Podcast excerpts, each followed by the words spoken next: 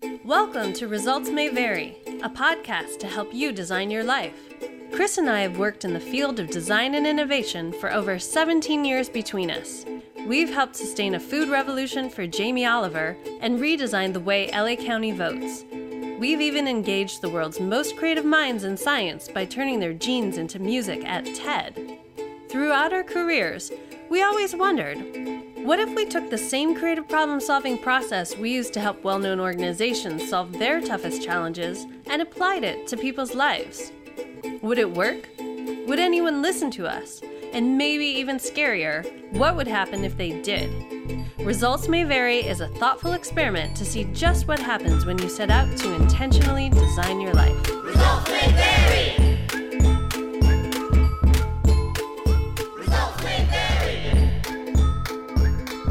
This episode, we introduce you to Saeeda Hafiz. Saeeda is the author of The Healing One Woman's Journey from Poverty to Inner Riches. She's also a yoga teacher, wellness expert, and a holistic health educator with the San Francisco Unified School District.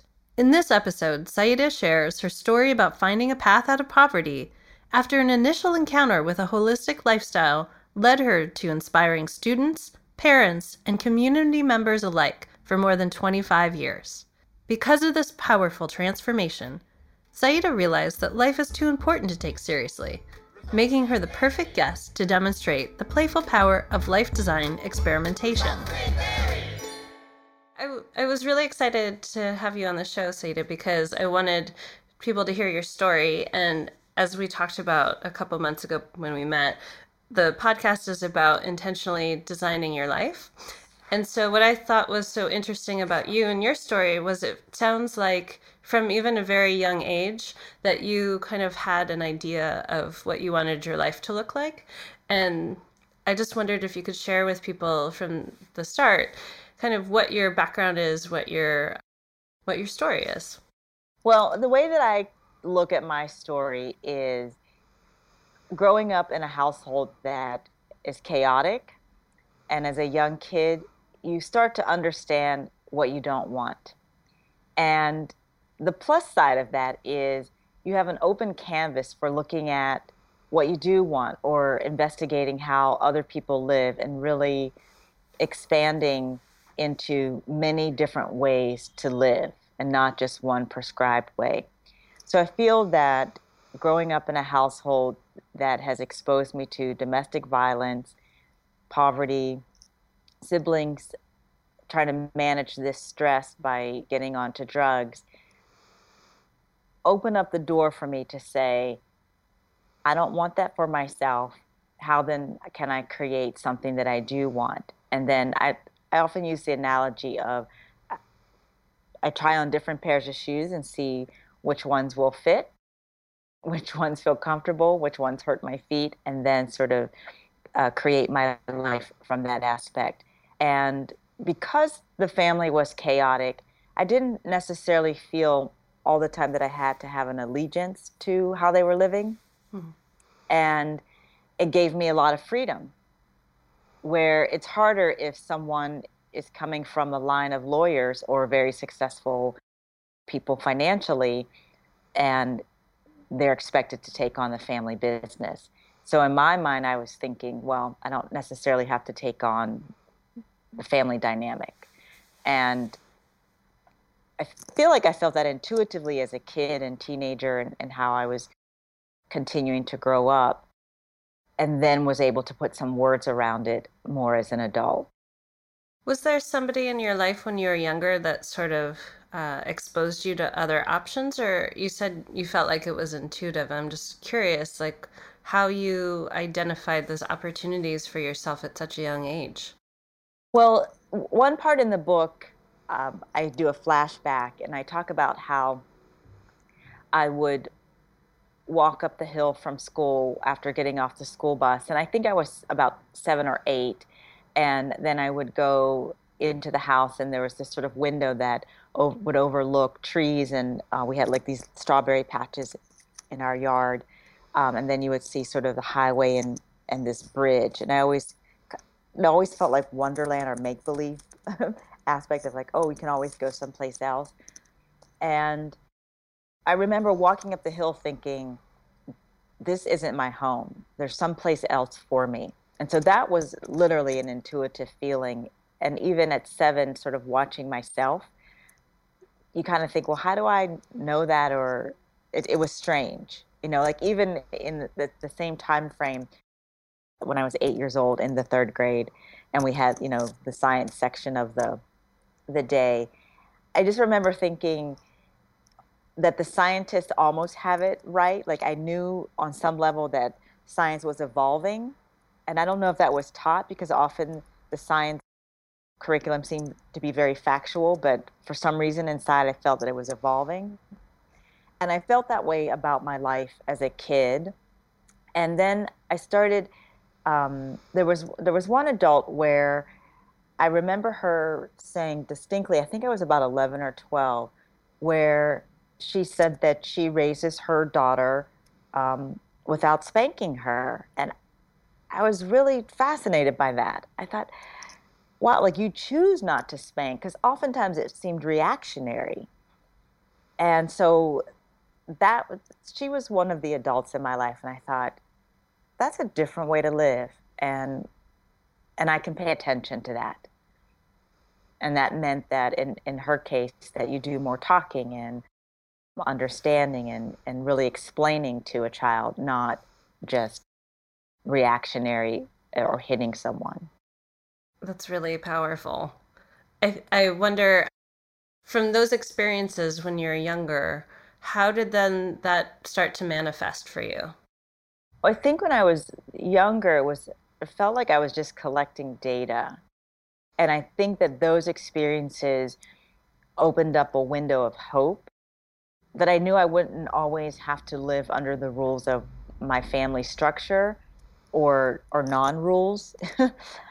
and as a kid I did strategize. I was I was the good girl so that I would get less of the the reactions of, you know, the screamings or being hit.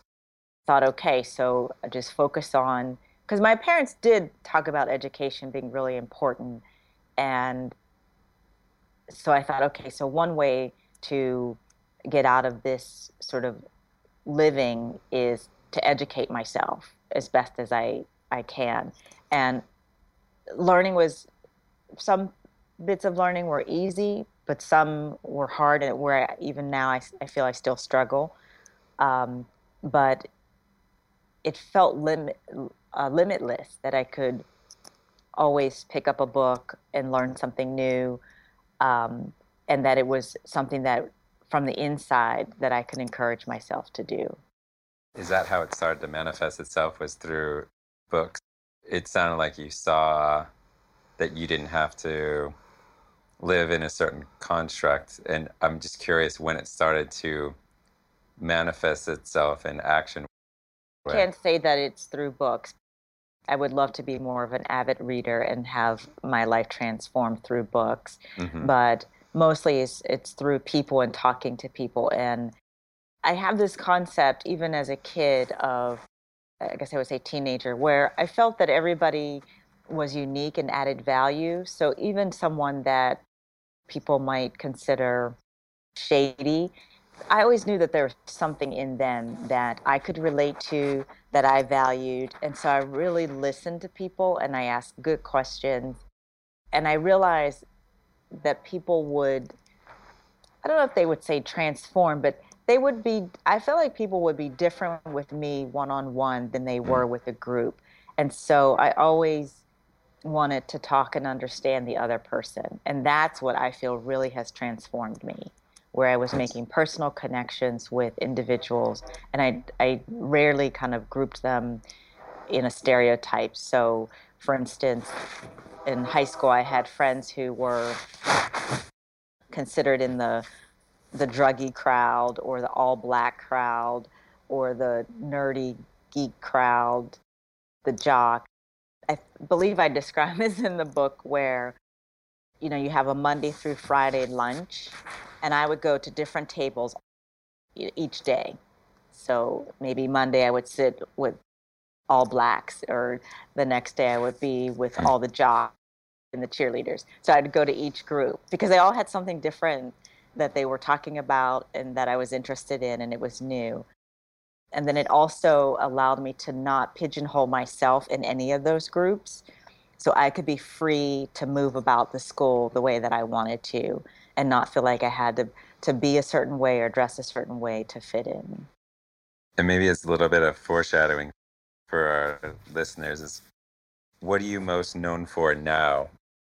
So people get a sense of this this build up in your life and it manifests in something. So could you tell us a little bit about the book and what you're known for now? I think what you mean is Yeah, that your superpowers. well, I believe that people like being around me because I hear them and I am authentic with them. And I had an ex boyfriend who does appear in the book. He used to say, Boy, you really don't chit chat with people. You go right in there and find out who they are and what they like about life and what makes them tick. He said a 15 minute conversation with you is not the typical 15 minute, you know, chit chat. Did you see the game or are you watching this TV show? You know, he said often you're learning about their grandparents and how they grew up and being with people and, and knowing their magic and value. And then for the the work that you're doing, do you want to talk a little bit about that as well? basically i've written this book called the healing a memoir of food family and yoga and it's encapsulating sort of how i got into living a holistic health lifestyle using food and yoga as tools to heal from chaotic past and situations and you know current things as well inspiring and being there to show others kids and adults how living a holistic lifestyle can make them more whole as a person and more authentic. I kind of coin my what I do as maybe like a big mom where you know, I set the tone for how one can truly care for oneself and what that really means for that person. And I use food in a broad sense. There's definitely food you eat, and I do cooking examples and teach people about different foods and what and how that works energetically for them you know making them feel more relaxed or making them feel more energetic. Um, but i also look at food as what kind of conversations are you having with people around you that feeds you? What kind of movies are you watching? Because those movies by the end of it's going to um, nourish you in some way or deplete you so everything you bring into your environment and that your body and mind can process or it may maintain the status quo, so to speak. And then are you, you're doing work with SFUSD with the San Francisco Unified School District, right? Yes. So for the first 12 years, I was teaching kids in the classroom how to chop and use metal knives and make food pretty much at their desk. We'd have a mobile kitchen and we would blend things together and from salads to art projects with food to using the oven to making soups, all different kinds of things, and mostly with fresh and local ingredients, which was just really lovely in terms of having five year old kids start to see the power of making something and nourishing themselves and having it taste good and not using you know sugars or processed foods and then that extended into giving their parents um, education workshops, uh, family nights. We would do that, and then also working with the teachers, giving them professional development because it. My job wasn't for me to set up to be part of the school forever. It was okay. I want to um, show you how to incorporate this into your academic day and how to use these recipes to reinforce academic lessons that you may have done in math or language arts, etc. And one of the nice things with our program at the time, oftentimes in the standardized testing, the writing a recipe sequence was often there for I think second and third graders to do. So we we got practiced by doing that, and you know kids would be making up recipes and remembering how to sequence a meal. So that was a lot of fun, and and then now I work primarily with the staff. So I have the educators uh, come in for workshops and learning communities where they can define what good health means to them and operating from that base of like why do i want to live this life? And then create a, a definition of holistic health for that person as well as how they can define success for themselves and so we are moving into that and that for the last two years now has been really great work i, I love it a lot seems really progressive for a public school system to have this sort of curriculum. How did you come to do this work in the first place? So the USDA was putting lots of money behind promoting fruits and vegetables in the classroom. And basically it was this aspect of let's tip the scale. there seems to be a lot of lobbyists and things for the beverage companies and processed foods and all of those food industry aspects and advertising dollars. Lots of it go into those kinds of processed foods. But now it's like, okay, let's give more education and um, advertisement around fruits and vegetables, what's actually keeps us healthier we want to lower our healthcare cost and and go from there. So the USDA was basically had responded to grants that different institutions nationwide had submitted and started to push this. And all of this was also linked into the Farm Bill. Those education dollars that were allocated at that time basically allowed me to have a job in the public school system, particularly in low income schools. And and now those dollars pretty much have been reduced and so things have shifted.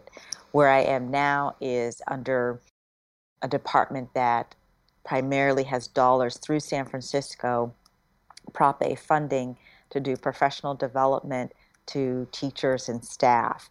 And so right now i'm being funded by uh, prop a what was the environment like when you first arrived at the school? Did they already have somebody who was doing a similar job to yours, or was this the first time that they were doing no, this? No, we we introduced the whole concept of of um, this program, and oftentimes the way you would get sort of some momentum is to say, you know, I'm I'm like the Jamie Oliver of two schools in the city, and we had about uh, we started with four of us on our team plus our manager, and um, and then it grew to about uh, ten of us uh, within like the last you know of ten years. So there was there was interesting. People were excited, and teachers were excited about the curriculum of teaching healthy foods and and bringing them into the school system. But you have also re- have to remember that everyone sort of had their standard way of how school works. You're rewarded oftentimes with jelly beans, or everyone has a birthday party. And so we came in, or I came into uh, two particular schools to really change the culture of let's not maybe reward people with food in terms of and, and definitely not sugary foods. So it was really it's a big it was a, it was definitely a change in culture um, and education and to also to try not to offend people who have foods that maybe throughout the generations are causing heart disease and high blood pressure to now kind of say well here's a healthier way to make what you've been or what your family's been making for over you know 100 years and and, and people are very emotional around their celebratory foods, their holiday foods, even though it, it may not always make them the healthiest. And, and people don't necessarily want to be told that they're doing something wrong, you know, by somebody who just kind of has this job title. So I had to really become a part of the community and create trust. And so I just sort of would plant seeds. And my um, the thing that brought me the most joy was when to start teaching the five year olds because that whole nag factor from a kid, which I know the grocery stores and all the um, fast food and industry foods have studied, the kid can nag the parent to purchase something.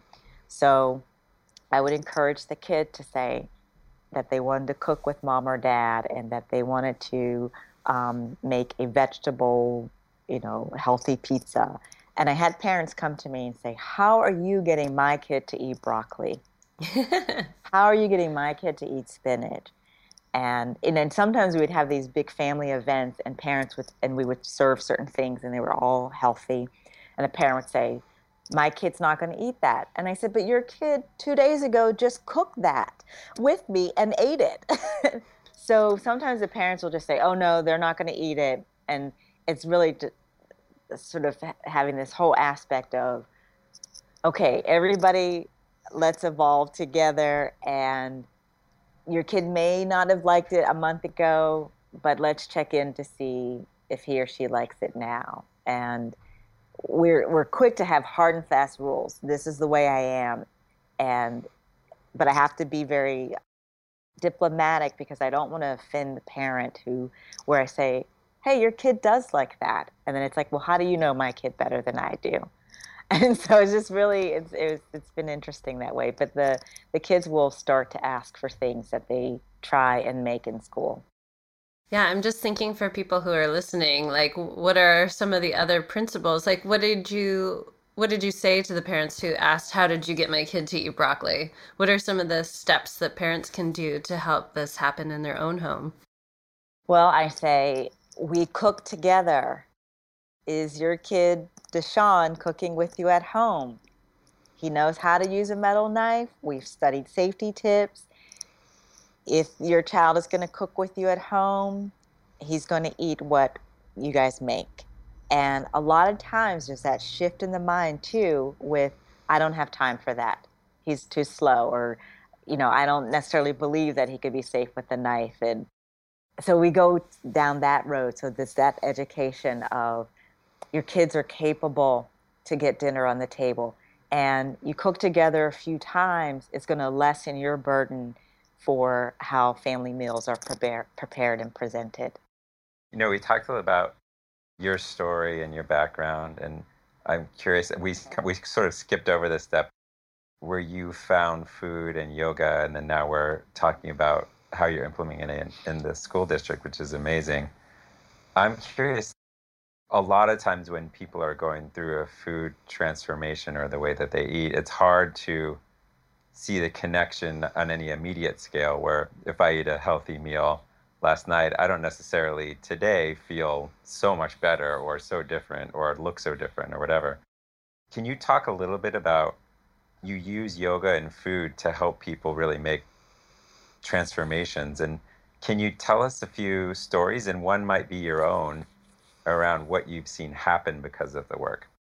So, one of the things I said was that because I didn't have the greatest role model or role models for how I thought would be a good way to live, since there was so much chaos, when I got my college degree in business and computer science or management information science, I had sort of this vision and notion that, okay, I'm going to enter the corporate world because I received an, a job and an internship at a bank.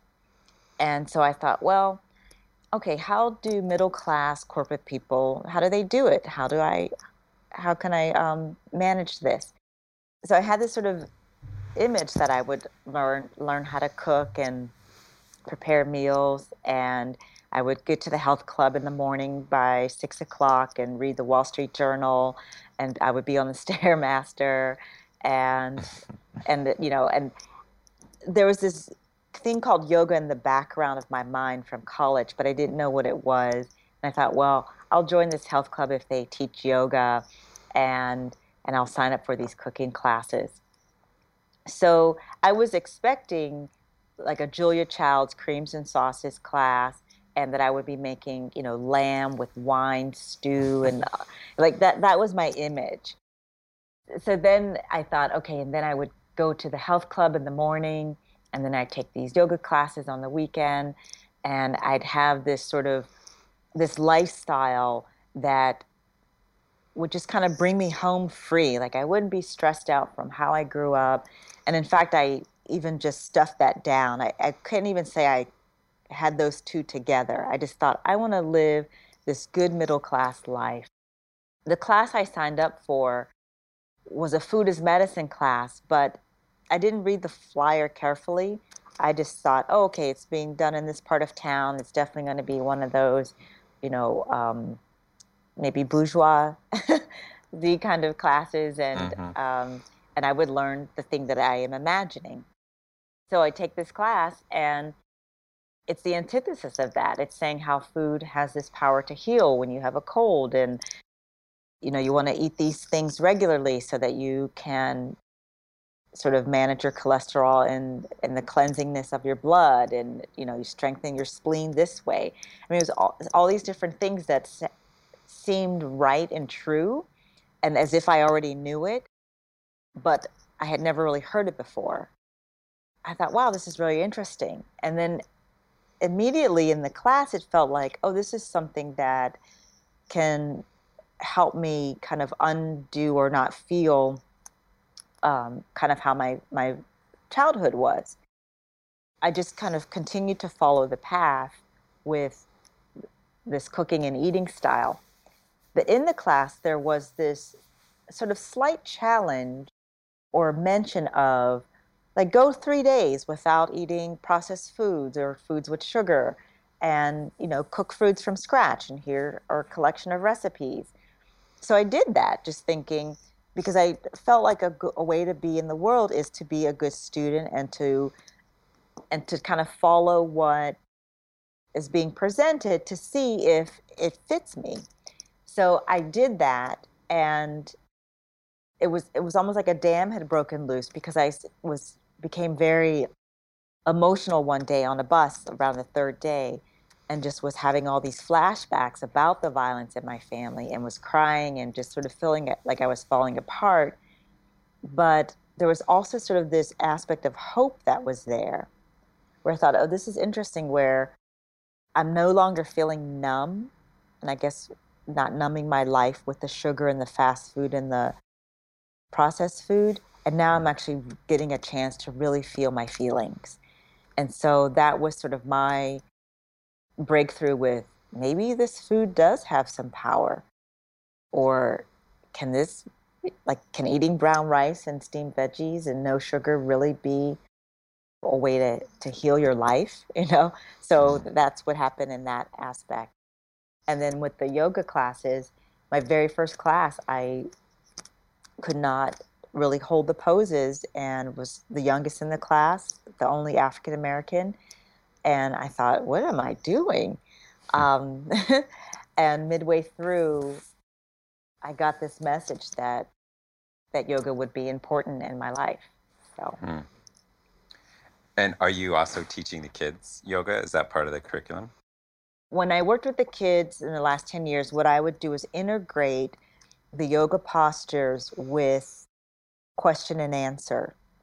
So, because part of the grant was to get the students physically active or have them, you know, move their body. So I wasn't teaching in a PE class of any any sort, but I would ask kids, you know, if you agree with this statement in this way, do this yoga posture and if you agree with it in you know say letter b do this one and then if you agree with c do this one. So everybody had to show me through their body what they thought the answer was hmm or what they were experiencing with something. So it's like if you like it squat low to the ground. If you don't like it um, stand on your tiptoes. If you think it's so so then bend your knees and squat in the middle you know? So there was always something where students could move their bodies and communicate out as a and then that way wouldn't they wouldn't necessarily be so fidgety or expected to sit and not move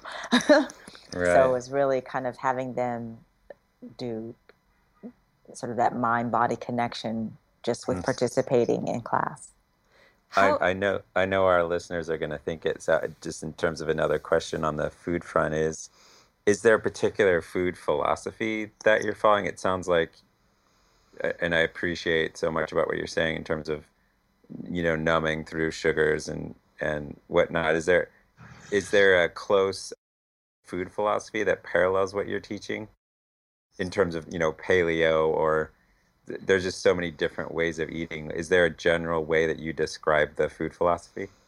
Yes. Okay. I follow what's a basic traditional Chinese medicine philosophy. I don't even explain it in terms of nuances, but I explain it in the sense that a food will either make you feel more expansive, which is called yin, or more contractive, which is called yang. And the way that I often communicate to my um, adult students is why and how a margarita can be so popular. Hmm. Because you get the expansive feeling from the alcohol and you get the contractive feeling from the salt. If you look at the center, like what foods are most centering? Usually whole grains. And even within the whole grains, some can make you feel more open and feel out, and some can make you feel more contracted. So usually like a brown rice or certain grains, I would just say a mixture of grains within the center make you feel more balanced. Mm-hmm. But that's only going to work if you're already kind of feeling balanced. Unless you are incorporating whole grains a little bit each day over time. And over time, I can say within a week. But processed sugars are going to make you feel very expansive, kind of that far out feeling. And then the opposite would be salt or uh, eggs. Eggs are kind of tight. You know, you have the whole life in there. So I, that's how I would explain the food philosophy. Nothing is considered good or bad necessarily. It's depending on how you want to feel with your experience with food. And I always uh, encourage people to use themselves as their own laboratories. And if they feel like they want some kind of prescribed way, I always give them foods in the center fresh vegetables, leafy as well as root vegetables, whole grains, beans and greens, like that kind of thing. And did you come to that point of view through a lot of trial and error on your own, or, or how did you conclude that this was the way that you were going to teach? Well, one is when I took the classes, I liked the philosophy but it wasn't until I had the experience of mm. detoxing from the sugar and then adding things and taking things away and understanding that the food was one aspect, but it was also in relationship to how I was living. So if I had a very stressful work day, which is a very yang, tight experience, that's why happy hours are very popular, or mm. ice cream because it takes you to the other side kind of quickly. And it's like, yeah, I work really tough and hard, and I want something that is going to swing me back to the other side or closer to the middle. So I watch myself over time and and started to learn how I could create sort of a balanced life, knowing what I know about how each particular food and experience has a certain energy quality in terms of whether it's going to move me from the center in the center, you know, up and out or down and over or so it, it started to be kind of fun. And a lot of times now I, I will look at something and I don't live by taste alone because a lot of times it's just like, oh, I want that because it tastes good. It's usually, do I want to feel like that by the end? Yeah, that's such an often, that's so often the missed point. It's, you know, it's all about the front end. How, how, what's going to feel like? Ooh, that's going to taste really good. And then, you know, oh, I'm going to pay the price in some cases for days, you know, or That's months right. or weeks. So, yeah. Really interesting. I've never thought about it that way before. So, I'm just conscious of the fact that, I mean, for most people, this is not a typical way of thinking, but especially the populations that you're working with in the school system, the kids and the teachers, I would assume, as well as the parents. So, I mean, you talked a little bit about the mechanisms for opening their minds to that. But I'm just curious when you talk about it this way, what are some of the reactions that you get from other people? That's not my opening statement. However, conversations have happened over time because some of our parents will have substance abuse problems. And I am, again, I go back to how I was growing up with finding each person fascinating. And it's my job to figure out what is fascinating about them. And I share bits of my stories with them. And and some some people aren't interested in hearing it. It's it's not a, a common everyday chat. You know, I'm not telling my five year olds necessarily of how it's going to make them feel for you know the elementary dynamic I, I, give them foods in the center and we you know we talk about food being you know the lesson would be around the five senses that how it feels in your mouth what's going on and so i give them those sort of tangible concrete things. And with the parents you know oftentimes different meetings may come up or we just like i said we build trust and relationships to having conversations about what's going on and how they're feeling. And you know i'm not a therapist or psychologist but i do get into sh- just sharing you know what's happening or sometimes i'll just may say something to the effect of yeah my parents went through that. Maybe you can try this and see if it just makes you how how you know see how it makes you feel. There's an entry point for a lot of people if not everybody. And and so yeah i, I pick my engagements um, over time and accordingly. And like i said sometimes one of the things too that i understand is one i'm not out to change the world within the school year. What I do know is just as I have been shifted by small ways that people have done things, I just plant the seed and I just have honest, honest conversations.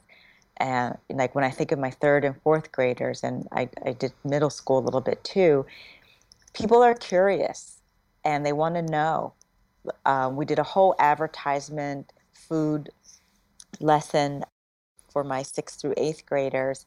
And we talked about how decreasing one soda a day can impact whether or not someone expresses the symptoms or the yeah the symptoms for diabetes or if they end up becoming diabetic and one kid said you mean to tell me one soda a day my grandfather can decrease one soda a day and it can start to shift how he experiences diabetes or may not have it anymore. And I said, yeah, definitely.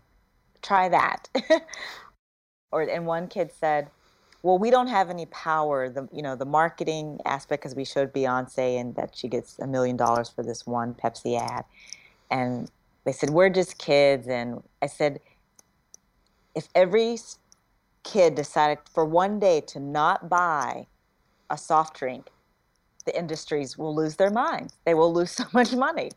And he said, We have that kind of power. I said, Yes, you do. Why do they give someone that you look up to a million dollars to convince you to get that thing?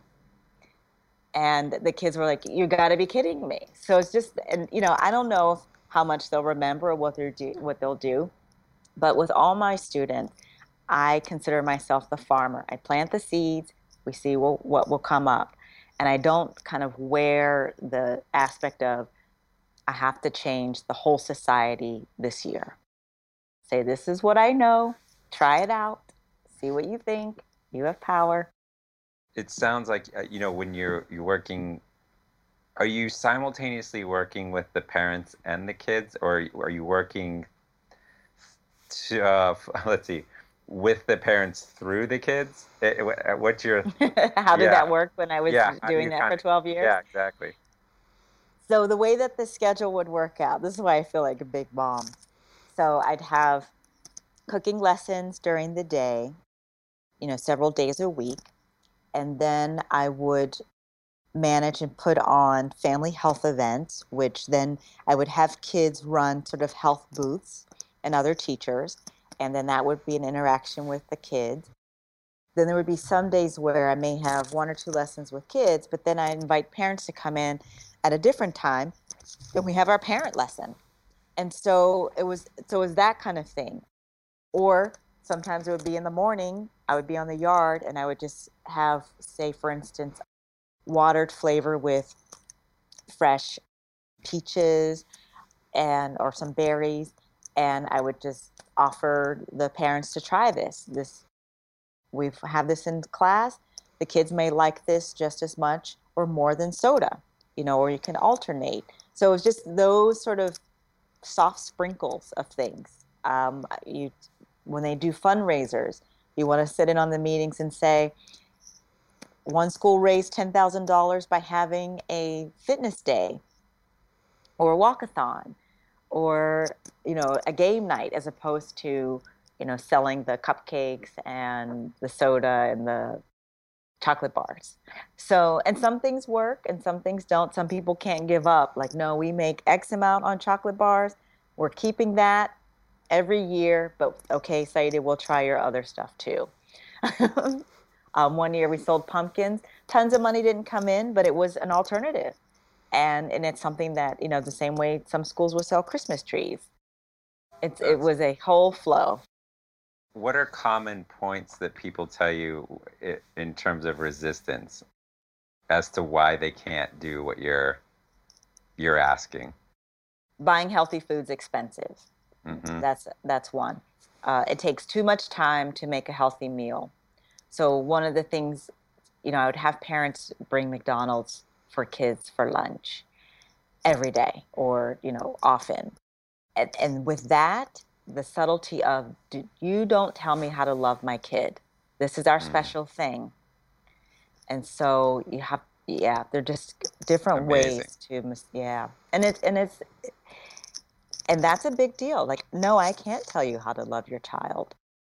So what I've done in counter of, you know, say the McDonald's coming in, I do workshops and ask who's has lost someone from um, heart disease or diabetes, and then just sort of set the tone with how and why that may have happened, and what things can be done differently to keep our loved ones around.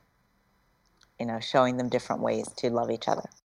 If there was change something about the overarching sort of societal system, what so what's one thing you would like to see change that could make a lot of this better for the people that you're serving? When I think about my middle schoolers, I I fleetingly said one day, well, you know, the new status symbol is going to be how many different colors of food you have on your plate. The way that you will know a person, um, say, is wealthy or is, is in the latest of trends is how many different colors of food is on your plate. And I don't mean Skittles.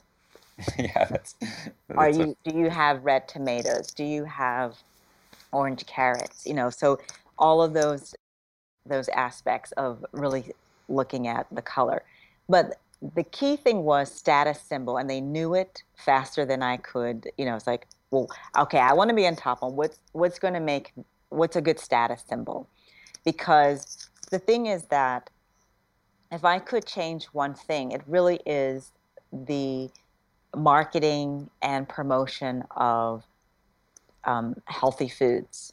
Mm. And and there's this whole other movement about not marketing to very young children.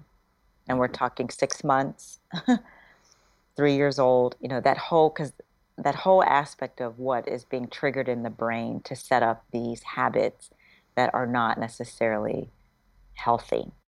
But in terms of my own empowerment with the people that I'm involved with, I would want to do something around the status of it, what people value in terms of what's important, because that that that is a game changer.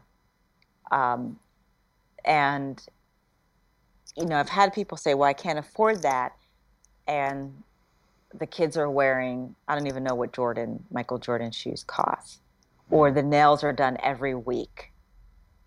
You know, and we're talking kids, Um, and so that aspect, we're shifting the value system of I know that I eat well, or like eating well puts me in a different um, status around myself. Of, Mm. Yeah, that it would be just as important as I don't know the name brand of something that's out there. It's really interesting. Yeah, it's really interesting and powerful. I Um, just, I just wondered, in the 12 years that you were working with students and, and parents and teachers, do you have any success stories that you're especially proud of? When I was asked to teach the middle school for a year, I resisted. I thought they have hormone issues happening. They're all trying to figure everything out. I like working, you know, my the grade I loved the most was second, third grade, but K through 5 was you know, wonderful as well. What changed was I, I had a lot of resistance, but I, I went in with low expectations uh, uh, around what I would enjoy, and I d- decided I'm just showing up and I'm doing my thing. And by the end of the year, this school, and this was considered probably one of the lowest performing schools in the district, which is a whole other thing.